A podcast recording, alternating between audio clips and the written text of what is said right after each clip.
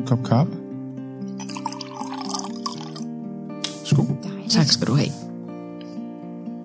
Vil du læse noget op, Tine? Ja, det vil jeg da rigtig gerne. Helena stak hånden i tasken og fandt sin mobil og en krøllet pakke cigaretter frem. Hun lagde begge dele i skødet og stirrede på dem. Først en cigaret, tænkte hun. Hun havde ikke lyst til at bryde fortryllelsen endnu. Hun vidste, at William, hendes mand, ikke bevidst ville sige noget, der drev hende tilbage til virkeligheden. Men sandsynligheden talte for, at han ville gøre det alligevel. Og det ville ikke engang være hans fejl, for det gav god mening at fortælle hende, at reparatøren havde været der for at ordne opvaskemaskinen, og spørge hende, hvor hun egentlig havde lagt skraldeposerne, fordi skraldet skulle hentes dagen efter. Han ville gå ud fra, at det glædede hende at høre, at hun havde alting under kontrol.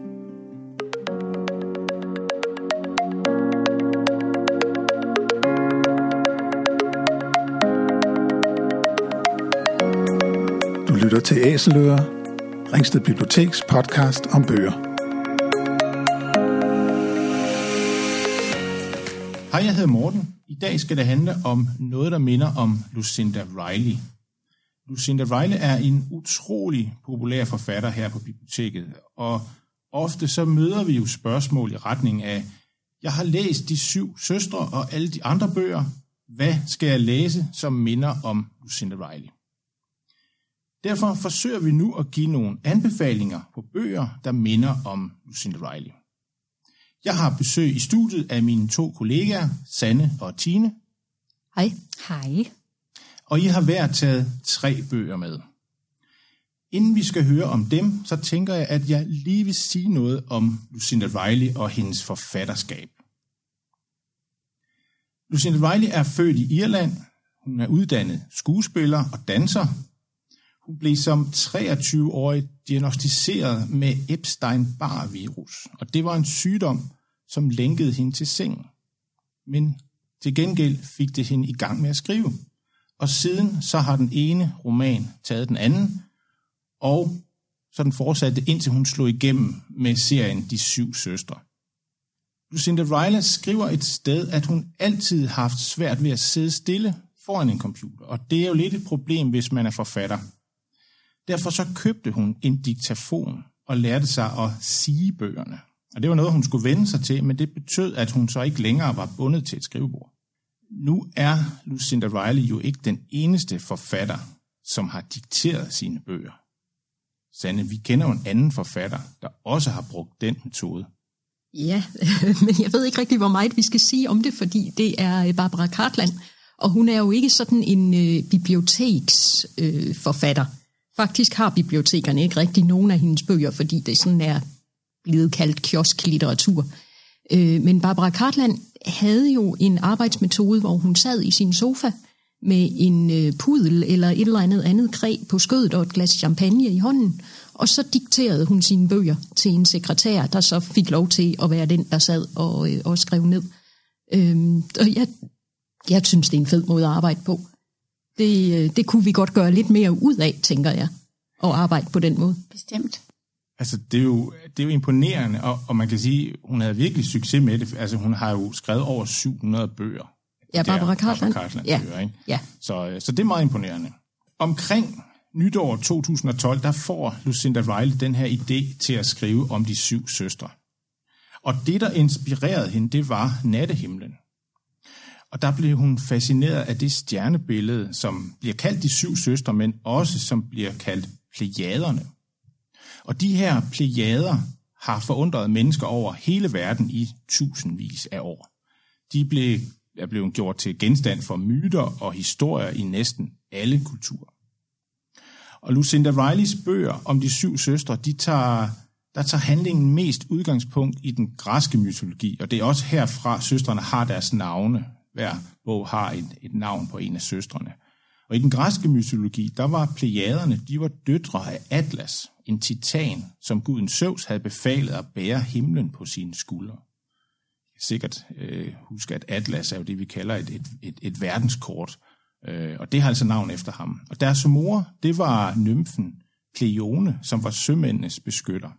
Og det er nok derfra, at de har fået deres navn Plejaderne, fordi der er et gammelt græsk ord, der betyder, altså plejaderne betyder at sejle.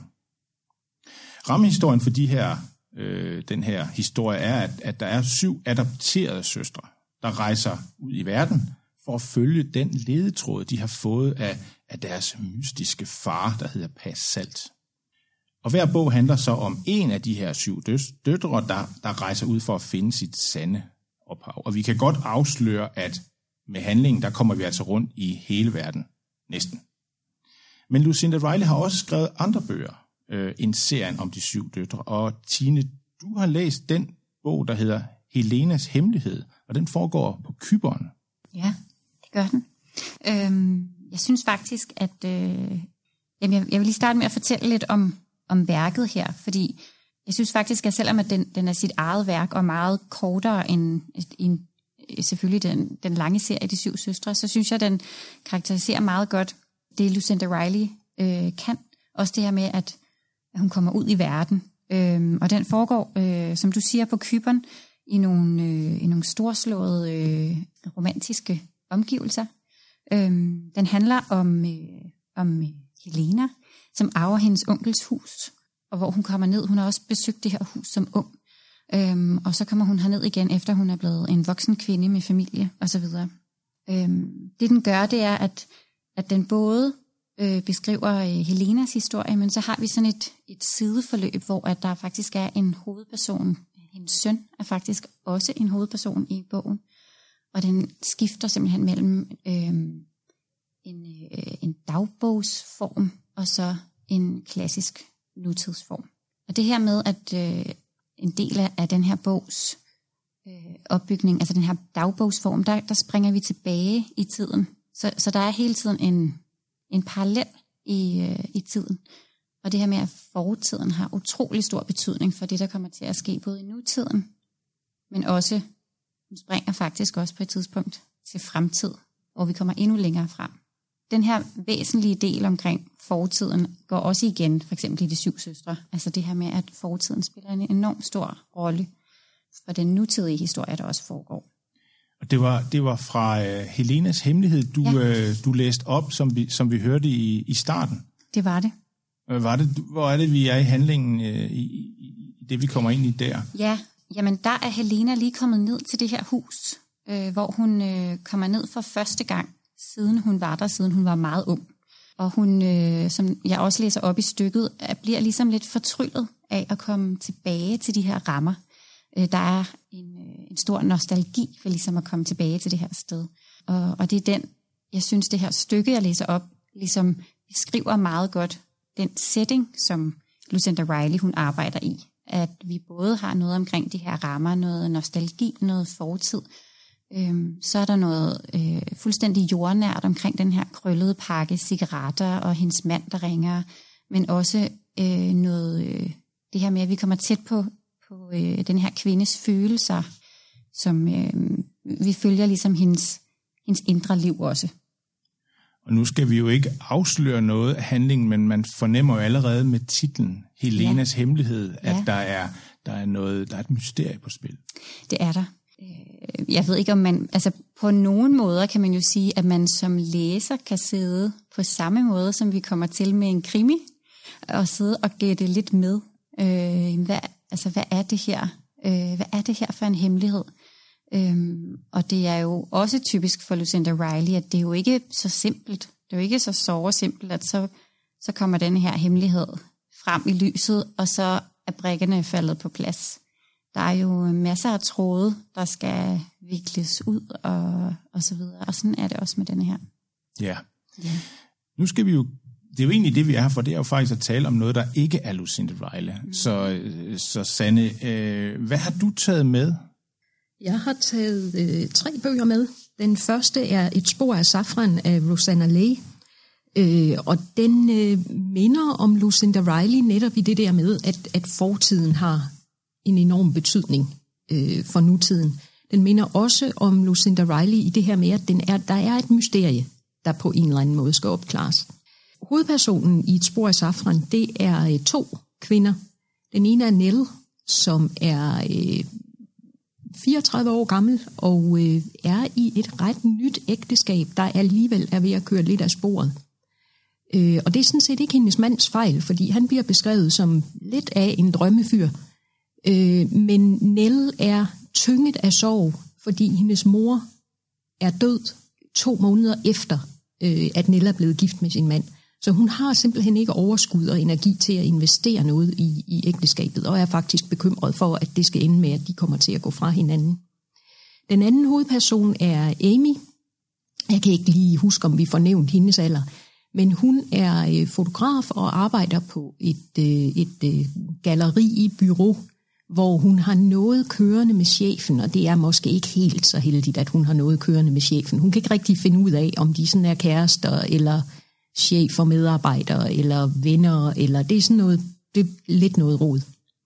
Nell og Amy, de møder hinanden i Marrakesh, hvor øh, Nell er øh, taget på øh, kokkekursus. Hun, vil, hun har en drøm om at åbne sin egen restaurant på et tidspunkt, øh, og Emmy er der for at arbejde. Men Emmy er der også af en anden grund, fordi hun er meget tæt knyttet til sin mormors søster.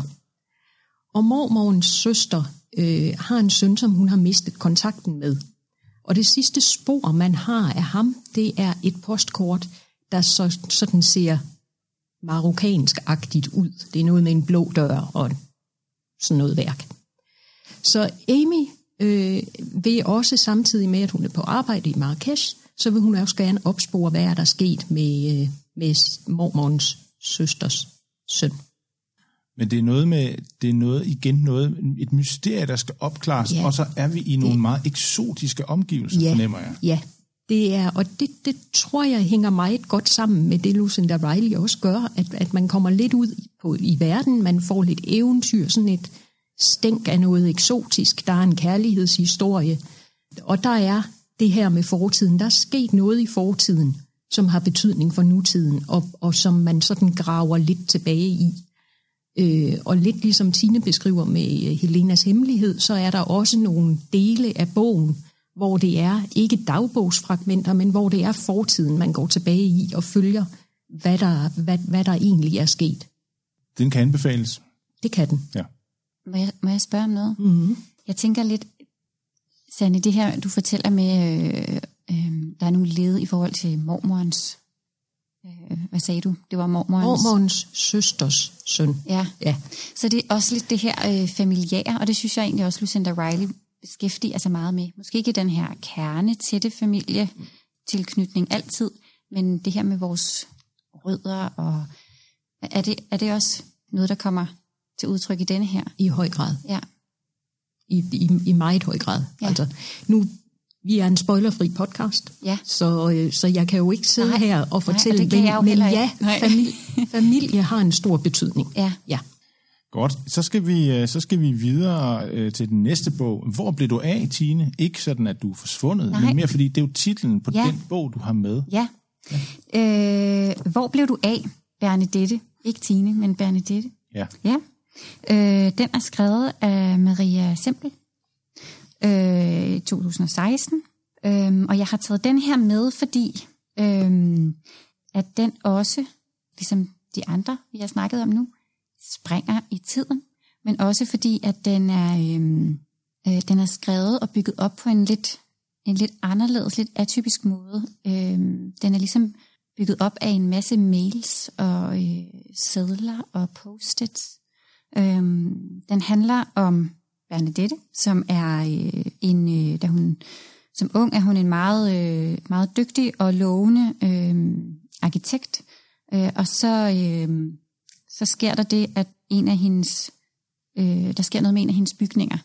Øh, og der sker også det, at hun simpelthen, øh, uden at, øh, at afsløre for meget, øh, så, så, øh, så bliver hun også ramt af livet. Øh, så det gør simpelthen, at hun på et tidspunkt stopper med øh, at, øh, at arbejde og bygge.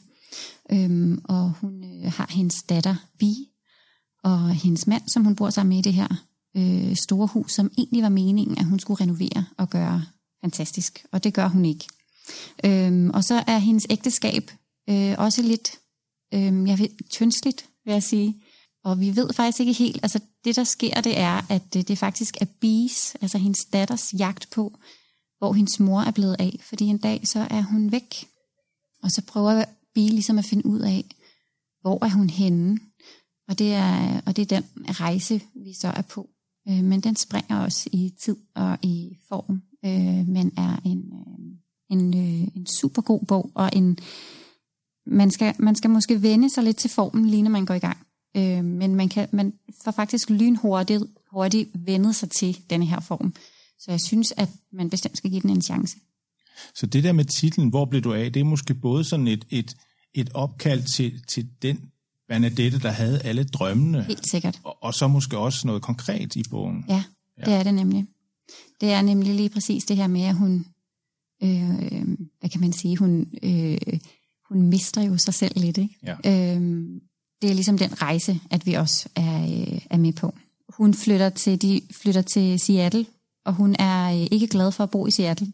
Det er hendes mand, øh, og det er måske også noget af det, der gør, at, øh, at der er noget der i deres ægteskab, som begynder at skride. Men jeg har fundet et lille nedslag i øh, Ja, bogen, vil læse som jeg godt kunne tænke mig Ja. lige at prøve at læse lidt op af. Øhm, fordi hun, øh, jeg vil lige starte med at sige, at her øh, skriver hun en mail til, hendes, øh, til en af hendes gamle kollegaer. Øh, hun får ligesom givet lidt los for hendes tanker og følelser og frustrationer gennem de her breve, øh, både til en assistent, hun har, men også til hendes, hendes ven. Så, og det er et, et brev, som jeg læser op af her, hvor hun fortæller lidt om, hvordan det går. Men hver eneste gang det regner, og man er nødt til at interagere med nogen, hører man dem sige, er det ikke et utroligt vejr i dag? Og man har bare lyst til at sige, nej, det er ikke utroligt. Det, der er utroligt, er, at jeg skal stå her og snakke om vejret. Men det siger jeg ikke, for det kunne risikere at udløse et skænderi.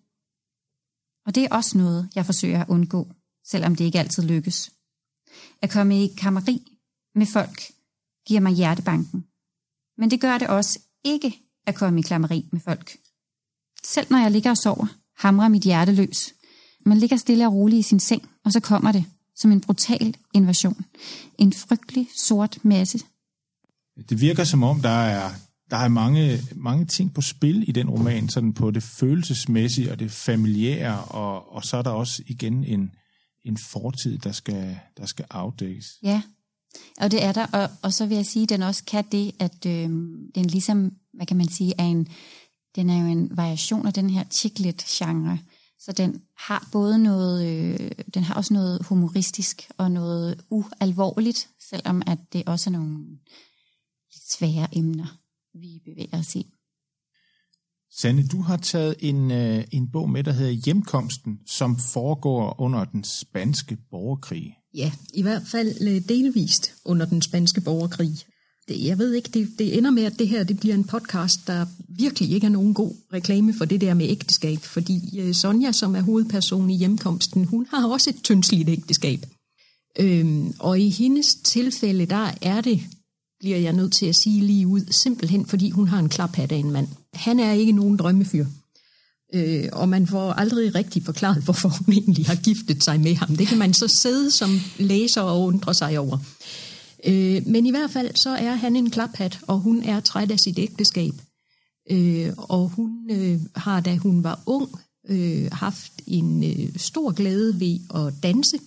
Så da en af hendes veninder foreslår, at de skal tage et, øh, et øh, kursus sammen i at danse salsa og øh, øh, flamenco og altså sådan varmblodige danse, der øh, går hun med til det. Og øh, veninden får hende også lukket med til Spanien, hvor de skal på dansekursus. Og i Spanien, der møder hun så en øh, ældre mand, der hedder Miguel, som ejer den lokale café. Og Miguel er så den, der fortæller hende historien fra den spanske borgerkrig om familien Ramirez. Øh, der var en af de familier, som, øh, som så mange andre familier i Spanien under den spanske borgerkrig, var, var voldsomt ramt. Så på den måde bliver det en, øh, en blanding af en øh, nutidig roman om en kvinde, der skal prøve at, at finde ud af og, og redde trådene ud i forhold til et mindre heldigt ægteskab, og så en historisk roman, der handler om, øh, om den spanske borgerkrig. kernepersonen i den del af det, der handler om den spanske borgerkrig, er øh, pigen Mercedes, der øh, er flamenco-danser og har forelsket sig voldsomt i en øh, flamenco-gitarrist, som hun øh, beslutter sig for midt under borgerkrigen og, øh, og, og rejse ud for at prøve at, at finde. Og øh, hun kommer igennem Spanien og på et tidspunkt også til England, og, øh, og man følger samtidig hendes familie, som er, er blevet i, øh, jeg har glemt om det er Grenada, det tror jeg det er. Så, så man får hele den der historie om den spanske borgerkrig øh, fortalt gennem en familie. Så vi har igen noget med fortiden, der sådan pipler Ja. frem. Ja, Og så har vi et, et knirkende ægteskab. Ja. Og, og, og der vil jeg sige, øh, som mand, nu var ham her, du nævnte jo lidt af en klaphat, som du beskrev, en klaphat af en mand. Men, men man skal jo være lidt, og det er også lidt til de mænd, der lytter her, at, at når ens ægtefælle har fået et tilbud om at tage til Spanien på danseskole, flamencoskole med sin veninde, så kan det godt være, at alarmklokkerne de skal ringe lidt, fordi det, det er måske, så er man måske på vej videre, kunne man godt sådan opfatte det som. I hvert fald måske, hvis man ikke altså før har danset flamenco, tænker ja. jeg. ja, det er hvis det, hvis, det, hvis det er noget, hvor man, hvor man ligesom går tilbage til dengang, man var ung, Ja, ja. og, og ligesom prøver at genoptage det, så kan det godt ja. være, at man sådan... Ja. Men altså, jeg vil sige, det er jo ikke kun mænd, der skal tænke over sådan noget. Altså, Nej. Det er rigtigt. tænker er kvinder, kvinder, hvor manden lige pludselig begynder at snakke om, at han kørte der motorcykel, da han var 18. Ja, eller han ja. vil optage Og- sit gamle og han- han... tyrfægter øh, interesse, ikke? Og tage til Spanien med, Ja. ja. med vennerne. Ja. ja. Altså, Ja. ja. det er ikke, ikke, ikke, at det sådan behøver at være tegn på, at der er noget i vejen, men, men, øh, men det kan måske godt være noget, man skal tænke lidt over. Ja, Ja, vær opmærksom på det. ja, Ja. ja. ja. Det det er godt råd her fra, øh, fra Æseløret. Ja. Men jeg synes jo det her med øh, de knirkende ægteskaber, man kan sige nu, øh, kan det jo være både i, det, i den store skala, at man simpelthen har giftet sig med en klaphat, men også i den, i den mindre skala, eller øh, her øh, i, i, i den tidligere bog med Hvor blev du af, Beneditte? Hvor det er, altså, at ægteskabet jo er i krise. Altså, der er jo mange, som ligesom også kan genkende små problematikker mm. i det. Ikke? Altså, så jeg tænker, det er jo et emne, som næsten alle gifte folk på en eller anden måde godt kan øh, i større eller mindre grad genkende sig selv lidt i. Ikke? Også selvom man måske er et velfungerende ægteskab, at øh, de fleste ægteskaber, der er jo nogle ting, hvor Ja. Ja, og, og du sagde jo før, at, at før var der jo en drømmefyr, men Ja. alligevel var, Ja. var der sådan øh, Ja. noget på færre. Ikke? færre, ja. så, så det kan være, det Ja. sådan er et tema, der Ja. sådan ligger i ægteskabet øh, sådan implicit, at man skal, man skal være over det. ja, Lidt ligesom en have, ikke? ellers ja. så gror den jo bare til en helt anden retning. Ja. Men i de Man her skal tider skal man det. passe på med det der med haven, fordi det er jo det, man... Ja, den skal være vild. Den skal være vild, jo. Ja. Det skal ægteskabet jo Men også. det, det, Ja, ja, det ja, skal jeg skulle også- lige, der, er, der må Ja. ja. godt være Ja. ja. en, en dosis vildskab. Ja. Men, altså, men jeg ved ikke, om du var færdig, Sanne, med at være inde på din bog. Øh, jo, Øhm. det, det tror jeg. Ja, men det var fordi, at, at, at, øh, at øh, jeg, jeg tog det som et stikord, fordi du sagde drømmefyr. Og så tænker jeg, det var lidt et stikord til denne her næste bog, som øh, er skrevet af Colin Hoover, som hedder Det ender med os. Og der er nemlig også denne her drømmefyr, som hovedpersonen Lily forelsker sig i. Øh, han hedder Ryle, og de har en, øh, en skøn forelskelse og en, øh, hvad der tegner til et dejligt forhold. Øhm, og så er der noget fra fortiden, blandt andet, som, øh, som spørger øh, en tidligere forelskelse også. Altså, jeg fornemmer, den der titel, det ender med os. Ja, Der, man kunne jo sådan umiddelbart vil man sige, hov, nu har du afsløret Ja. alt, hvad bogen handler om. Ja. Ja. Men spørgsmålet er jo, hvem er os? Ja. Altså, hvem er det, der menes ja, i, af personerne i bogen? ja. Fordi jeg vil sige, at øh, man, kan, man kan ikke på den måde være... Øh, der er ikke nogen, der kender slutningen ved at kende titlen. Øh, Det, det er lige præcis som du siger, hvem, hvem er det? Hvad er det egentlig, der menes? Øh, og hvem er det, vi taler om? Så det er ikke øh, givet på forhånd. Øh, det jeg synes, at, at, øh, at denne her bog, den kan, det er, at, øh, at den ligesom, den, den beskriver øh, også øh, en øh, udvikling hos hovedpersonen. Altså en personlig udvikling og en bevidsthed omkring hendes øh, handlinger, følelser og adfærd. Øh, så hun rykker sig i bogen og bliver bevidst om nogle ting omkring sig selv. Hvor at jeg tænker, at i forhold til Lucinda Riley, at der er det mere en historie, vi får, vi får fortalt. Hvor at her, der kommer vi lige lidt mere ned i noget øh, udvikling af, af hovedpersonen. Jeg tænker på, om du havde lyst til at, at måske læse noget op fra den, Tine. Jamen, ved du hvad, det vil jeg gerne prøve. Øh, og, øh, og ved du hvad, det er faktisk, jeg er dykket ned i et sted, hvor at, at den her bevidsthed omkring sine egne følelser fylder meget. Det kommer her. Det her er bare endnu en bølge, som jeg tvinges til at ride på. En bølge af fuldstændig total forvirring. Atlas kan mærke mit stemningsskift. Er du okay? Det er jeg ikke. Jeg er ikke okay. For det er først i dette øjeblik, at det går op for mig, hvor såret jeg stadig er over, at han aldrig kom tilbage efter mig. Hvis bare han var kommet tilbage efter mig, sådan som han havde lovet, ville jeg ikke engang have mødt Ryle, og så ville jeg aldrig have været i den her situation. Så der får vi ligesom afsløret, hvad, hvorfor er det, at hun kigger efter ham her, den anden fyr. Øh, ja, det vil jeg faktisk ikke, øh, jeg ved ikke, om det afslører Nej. noget. Vi, Øh, men, men det, vi går ikke i øh, dybden, fordi vi, må, vi afslører ikke. Nej, ja, nej, nemlig. Men, men jeg synes, øhm, jeg synes i hvert fald, det den afslører, det er, at hun jo er i et, øh, i et, et vildt dilemma, og i, hun skal træffe nogle valg og mærke efter i sig selv, og øh, ja, hvad, det, hvad er det, der er vigtigt for hende at blive bevidst om, hvorfor hun, øh, hun har valgt at gøre, som hun gør. Nu kunne jeg godt tænke mig at spørge, fordi det, du bringer på banen her, det er jo det her med at træffe et valg. Og mange af de her bøger er jo ment til kvinder. Så spørgsmålet er, nu spørger jeg begge to, har kvinder svært ved at træffe et valg end mænd? Nej, det ved jeg ikke, om vi har svære ved at træffe valg. Jeg vil, jeg vil sige, at jeg tror, at øh, mange kvinder er meget bevidste øh, omkring deres valg, og omkring måske adfærd og følelser. Tænker jeg også, mange mænd er. Men jeg tænker, der er mange kvinder, som også synes, det er spændende at følge med i øh, andre kvinders valg og tanker, for på den måde at blive øh, klogere på sig selv. Ja, for det er, jo, det er jo et tema, der er i den her bog i hvert fald. Hvad, Ja. ja. tænker, du, hvad tænker du, Sanne? Jamen, hvis man skal være sådan lidt stereotyp, så er der jo sådan en, en ting med, at kvinder er bedre til selvindsigt, end mænd er. Mænd går bare ud og skruer på den der motorcykel. Øh, og så er de kommet igennem deres kriser. Jeg tror ikke nødvendigvis, det er rigtigt, og det gælder i hvert fald ikke for alle.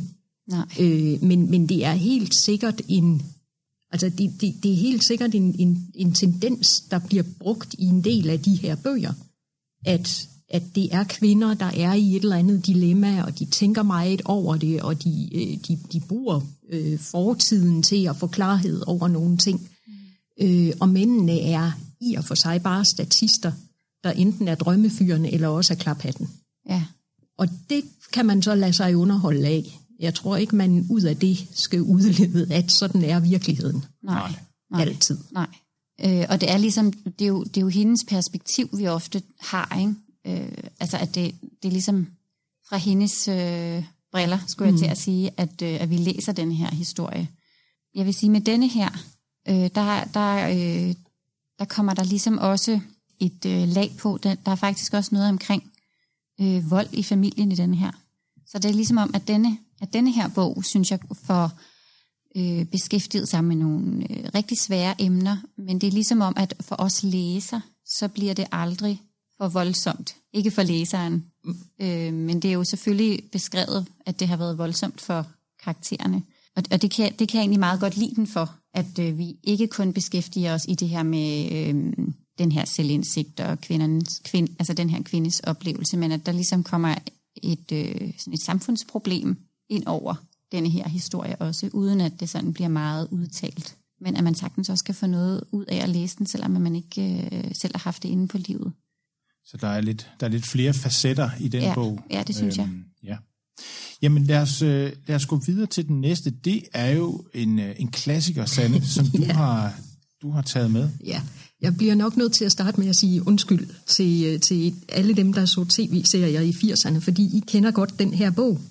Fordi i de gode gamle dage, da der kun var DR, og derfor vidste man godt, hvad man skulle snakke med kollegerne om mandag morgen, der så vi alle sammen tårnfuglene, sådan i 1983-84, noget i den retning.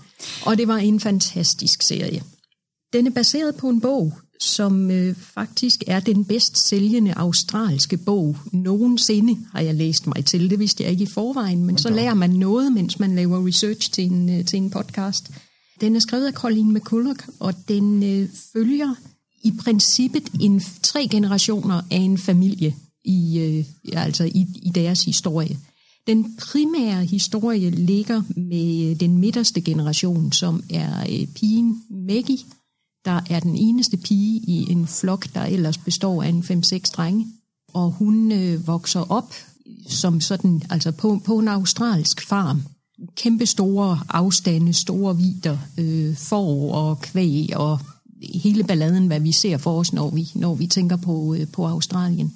Hun øh, forelsker sig i, sådan lidt uheldigt kan man, kan man mene, i en katolsk præst. Øhm, ja, Ja, den er... det, der, er nogle, der er nogle forhindringer der. Ja. Han er for det første meget ældre end hende, og for det andet er han jo katolsk præst. Og han øh, er også forelsket i hende, men er ikke rigtig villig til at, øh, at lægge kirken til side. Det er, det er hans kald. Hun ender så med at gifte sig med en anden mand, får to børn. Man følger så også hendes børn, øh, hvor sønnen vælger også at blive præst, og får en forbindelse til, øh, til den jeg havde nær sagt oprindelige Father Ralph, som er ham Maggie var, øh, var forelsket i. Så vi følger simpelthen generationer af, af den her familie igennem, øh, igennem årene. Øh, og det er, en, øh, ja, det er en stort anlagt historie. Der er ikke, i modsætning til så meget andet, vi har snakket om i dag, så er der ikke rigtig det der underliggende mysterie. Man, man ved hele tiden, hvad karaktererne ved. Så der er ikke det her med at gå tilbage i fortiden og få opklaret noget, og det har betydning for nutiden. Man følger simpelthen igennem tid. Hvad sker der? Men det er jo en kærlighedshistorie. Ja. Eller måske en, en kærlighedshistorie, der, der, der er svær at håndtere, fordi den jo ikke fører til et, et ægteskab ja. eller et rigtigt kærlighedsforhold. Nej, der er ikke rigtig nogen lykkelig slutning på, på lige Maggies øh, øh, forelskelse i den katolske præst i hvert fald. Og det er måske også sådan et, et, et klassisk tema, det her med, med forelskelse og kærlighed, jo ikke altid lige rammer der, hvor det skal, eller hvor det gi- måske giver mest mening, eller, eller gør det mest sådan let at komme igennem. Der er jo altid et twist med den der kærlighed. Der skal jo være et drama for at have en historie. Ja, Ja. det skal der. Det der øh, titlen Tårnfuglen, Sanne, hvad, hvad er det, kan du huske, hvad det er, hvorfor er det, den, den har fået den der titel? Jeg kan huske, det er noget med en myte om nogle fugle og nogle tårne. Ja. Og jeg håber virkelig på lige nu, at du spørger, fordi du har læst dig til, hvad den myte egentlig går ud på. Fordi ellers så kommer vi til at træde vand i et stykke tid. Jamen, nu vil jeg jo så, nu vil jeg jo så være så fræk at sige, at det vil vi jo ikke afsløre her. Det må du jo selv læse. Ja, sådan kan vi også være. En, en klassiker, som man godt kan læse, hvis man, hvis man har læst øh, Lucinda Riley og, og, og, øh, og mangler noget at læse, så kan man jo så kan man kaste sig over tårnfuglene. Jeg synes faktisk, den hænger rigtig godt sammen med, øh, med, med Lucinda Rileys forfatterskab, selvom den er mange år ældre. Ja. Ja. Men det er der jo øh, det her med, at øh, det stadig kan være relevant, selvom at det har så mange år på bagen. Det er ja. jo skønt. Så har vi, øh, så har vi, vi, vi har den sidste bog, vi skal, vi skal snakke om, og det er en bog, du har med, Tine. Ja. Det er en, der hedder Min mands hemmelighed. Endnu en hemmelighed. Endnu en hemmelighed, ja. Ja, det går jo også igen. Øh, kærligheden går igen. Øh, den dramatiske kærlighed. Mm. Men også det her med hemmeligheder går jo også igen. Altså i, i Lucinda Rileys øh, bøger. Øh, og, øh, og derfor har jeg også taget denne her med. Og den, øh, den har ligesom nogle... Øh, der er en, en hovedperson, som hedder øh, Cecilia. Og det er ligesom hendes, hendes mands hemmelighed, som der øh, ligesom som titlen refererer til. Men vi følger også øh, Tess, øh, som lige er flyttet til samme by som Cecilia. Hun er flyttet der til med sin søn, fordi at hun, øh, hun lige har fået at vide, at hendes mand og hendes kusine er blevet forelsket i hinanden. Og så følger vi Rachel, som har mistet sin datter. Og de her øh, personer kommer til at have indflydelse på hinandens liv, selvom vi ligesom til at starte med at høre lidt om dem i brudstykker. Jeg kunne faktisk godt tænke mig at læse et lille stykke op der, hvor vi er nu i historien, det er simpelthen, at Cecilia, hun har været oppe på loftet for at, øh, at finde noget, og så ved et uheld, så kommer hun til at skubbe til nogle øh, skutterisæsker, hvor der ligger en masse øh, kvitteringer og gamle papirer og sådan noget. Og ud af den her skudtøjsæske, der falder der også et brev, øh, hvor der står, øh, må kun åbnes i tilfælde af min død. Og det er hendes mands øh, håndskrift. Øh, Cecilia har ikke åbnet det, fordi hun synes ligesom ikke, det vil være at øh, respektere hendes mand. Men hun kan heller ikke helt glemme det. Så vi, øh, vi kommer ned i historien, hvor at hun taler med sin mand i telefonen. Han er ikke hjemme, så hun taler med ham i telefonen.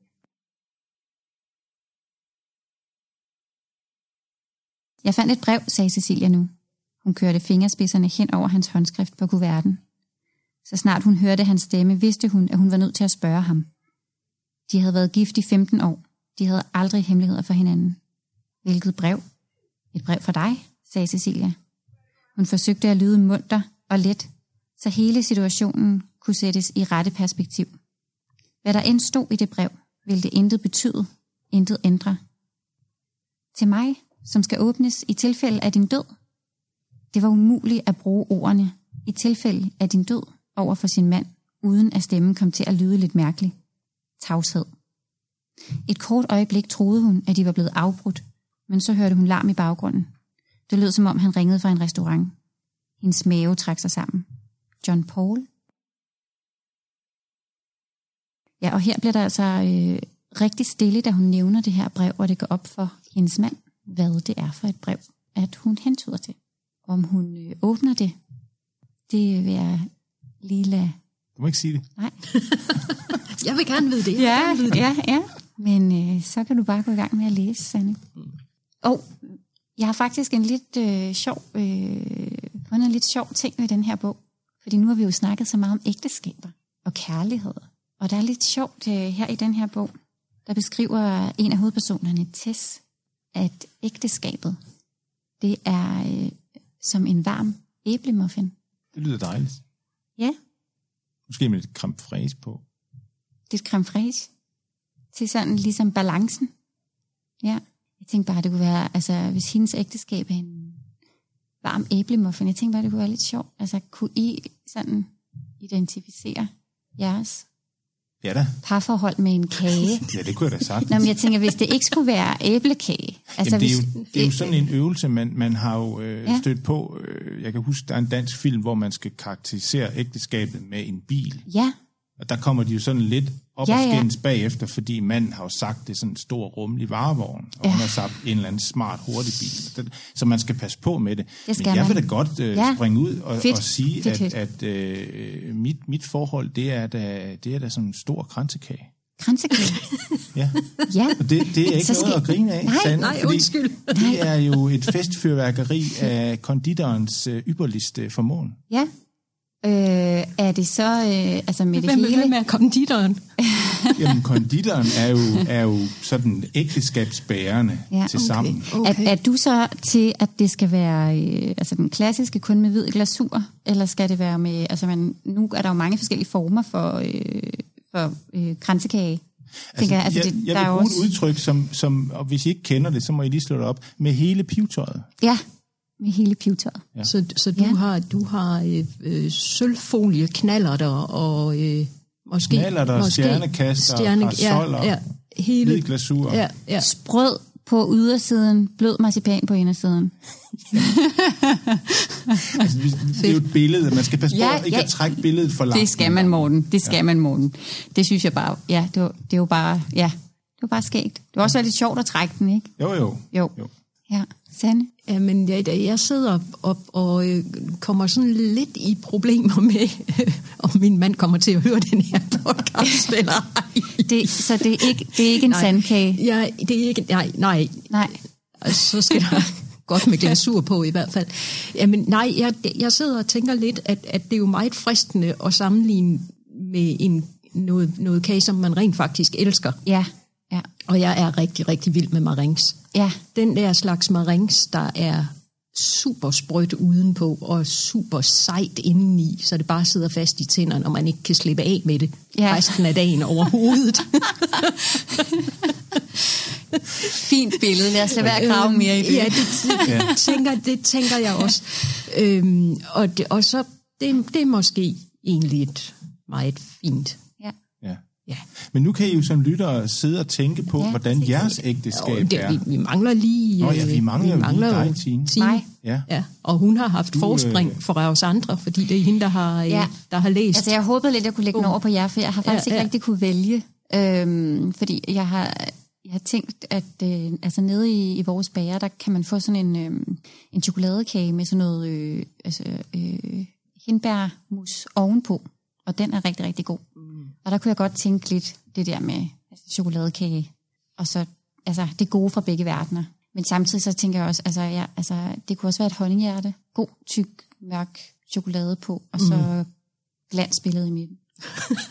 Meget, meget smukt. Og det er det, det, er det alle de andre ser. Præcis. De ser kun glansbilledet. Ja. Præcis. Ja. Ej, det, nu synes jeg, du trækker den. Det var ikke det, jeg sagde. Jeg, jeg, jeg tror, vi skal, vi skal lade det være op til lytterne nu og selv at sætte en kage på deres Ja. forhold. God idé. Og så, øh, så tror jeg, at vi skal til at slutte af. Hvis du har brug for at blive mindet om titler og forfattere, kan du kigge på vores hjemmeside ringstedbib.dk under inspiration, hvor vi har samlet noterne fra i dag. Tak for i dag. Husk, du må aldrig lave æselører i bibliotekets bøger.